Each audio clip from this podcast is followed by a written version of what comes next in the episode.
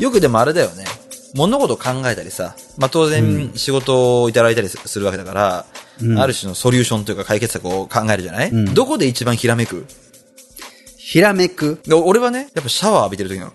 お人それぞれだよね。もう、シャワー浴びてる時って、まあまあ、頭からね、水かぶってるから、まあ目をこう、ぐわっと開眼することはあんまないじゃん。どっちかというと目をつぶってこう、そっと下を向いて、はいはい。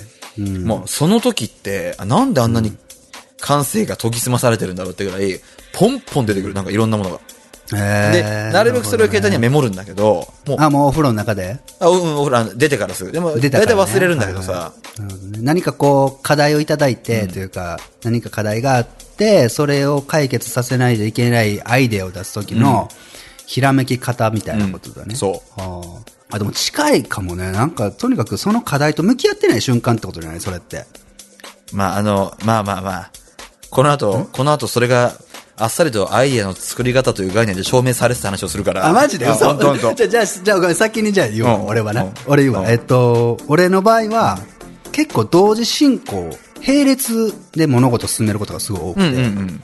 それが、えっと、結果として俺はアイデアの出し方につながってたりするんやけど、うんうん一個のこと、一個のなんかクライアントの何かデザイン考えなきゃいけないみたいなことにぐーって入り込むと何も出てこないなるよね。だから、なるべく2、3個、少なくとも2、3個並列で走らせる方が、俺の中では自由度が上がって、A、B、C やった時に、C のことを考えてる時に A が浮かんだり、B のことを考えているにもかかわらず C が浮かんだりすることはもう経験としてあるから、つまりは目を離した時なんだなと思って、皆さんこんにちは。特勤マッシュサトッペこと佐藤です。特勤マッシュ提供、ポッドキャスト番組、ノットスクール。この番組では、高校時代同じ時を過ごし、共に社会で出た二人が今、それぞれの知識と経験をクロスさせ、近い未来で次を担う世代へ向けて、手加減なしでお届けします。ぜひ最後までお楽しみください。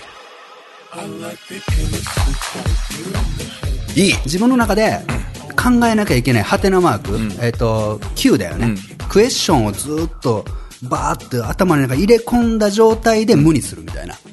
が一番出る。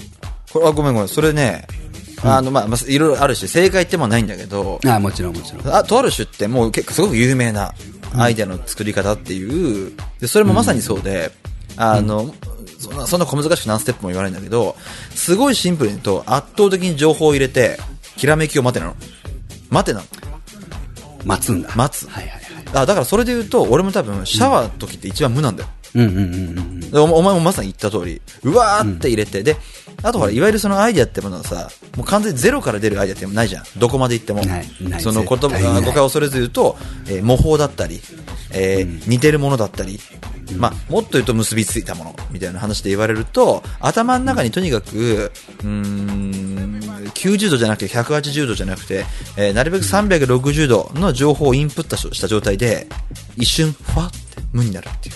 その、ふわっていうこの瞬間、サドッペって夢見る？あの、寝て見る夢。めっちゃ見る。めっちゃ見る？俺もめっちゃ見るんやけどめちゃめちゃ見る俺、アイデアって、あの、寝て見る夢と似てるなと思って。ああ、なるほどね。夢ってさ、朝起きて、ああ、こんな夢見たなってことって、前の日だったり、そのちょっと前だったりの、いくつかのシチュエーションだったり、はいはいシーンみたいなものが抽出されてない。うん、吸収される。すなんかごいされてる。電話で、電話で野口くんに電話したその野口くん、1分のこの電話、もう完全に忘れてるんだけれども、夢で野口くんが出てきたりとか、あ、あの時一瞬、あ、そういや、1分ぐらい電話したからか、とか、そういうことあるじゃん。すごいある。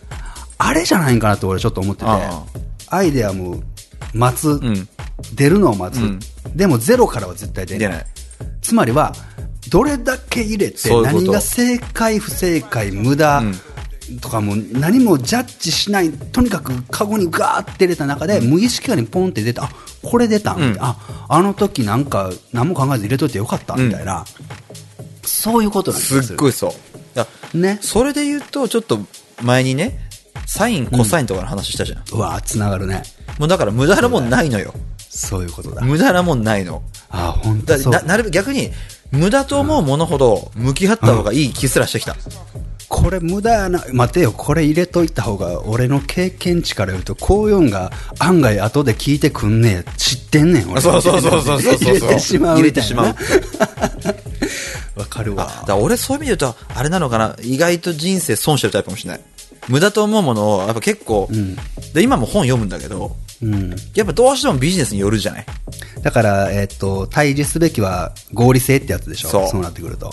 うん。で、この間初めて言葉あるよね。うん。初めてあの、いや、これ、それを無駄というのはとてつもなくおこがましいんだけど、えー無駄ではなく、普段自分だったら買わない、うんあの、谷川俊太郎さんの本を、詩を書くということっていう本を買ったの。うんそれをビジネスとか、ビジネスという観点からすると、ちょ、ちょっと一瞬ね、もう少しこうね違うんだけど、こうなんかこう、初めて、えーちょっと言葉を選ばず言うと、無理やり買ってみたの。はいはいはい。普段絶対買わないから。そうそういう、その、谷川俊太郎さんどうこうじゃなくて、その、はいそういう人の本って、うん。でもやっぱりちょっと違うんだよね。違うってのは、ああー、すごくなんか入ってくるし、あ今俺が捉えようとしてるものってこういうもんなんだなってすごい思うから、で、あとはもう、ひょっとしたらね、俺も少しのひらめきを待てば突然詩が浮かぶ可能性があるからさ、それで言うと。うんうんうん。それはすごい大事。それでいくと、こういうワードもあって、天から降りてくるもんではなくて、アイデアが降ってくるが決してなくて、俺は絶対もう内から湧いてくるしかうん。うんうんうん絶対ないと思ってて、まだやっぱインプットっていうのは本当に大事で、ね、あの、これまた以前に別のところでお話ししちゃいましたけど、やっぱやっぱインプット、なんとなくその無意識下に置いて置いとくのはいいんだけど、やっぱりあの自分で咀嚼するとか解釈するなら、あの、この、あポッドキャストもそういう風に使わせていただいちゃいただいちゃってるけど、やっぱやっぱ出すことだよね。うん、アウトプットが大事そうそうそうう。そう。インプットはアウトプットに勧誘されるものってそうねじゃないとやっぱ忘れるから、だ超いいよ、こうやって喋らせてもらうのは。えだからさ、あのー話戻るけど、二酸化炭素って何回も書かされたのも結構意味があるんだと思うよ。アウトプットっていう観点においては。あもううちのお袋が聞いたら感動の涙流すよ。あの二酸化炭素意味があったって言ったら。もう一個話、それ意識すると、あのー社会科見学行った後、絶対に感想文書かされたじゃん。うん。あれよ、よかあれよかった本読んだね。、よかったよね。あれよかったよ。本一冊読んだ後、絶対に夏休みに感想文書かされて、もう超嫌だったけど。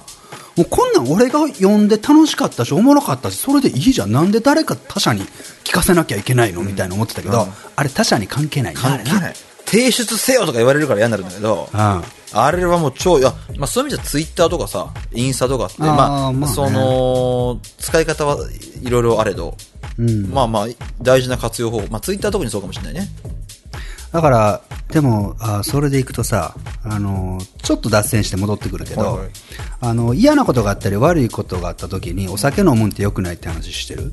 あーまあまあま焼け酒ってあ。焼け酒ね。なぜかというと、あれはもうちゃんと、えっと、人の体の構造的にちゃんと、アルコールとの構造的に理由があって、アルコールっていうのは何かを定着させる性質を持ってるんやって。特に悪いこと。ほだから、悪い時に忘れるために、何かお酒飲んで紛らわして忘れるって、気分的には思思ったり言ったりするんだけれども、実は構造的には定着させてるんね、あれって。うんうん嫌なことだから悪いことがあったり嫌なことがあったりする時こそほど、えーお酒飲まない方がいいっていう。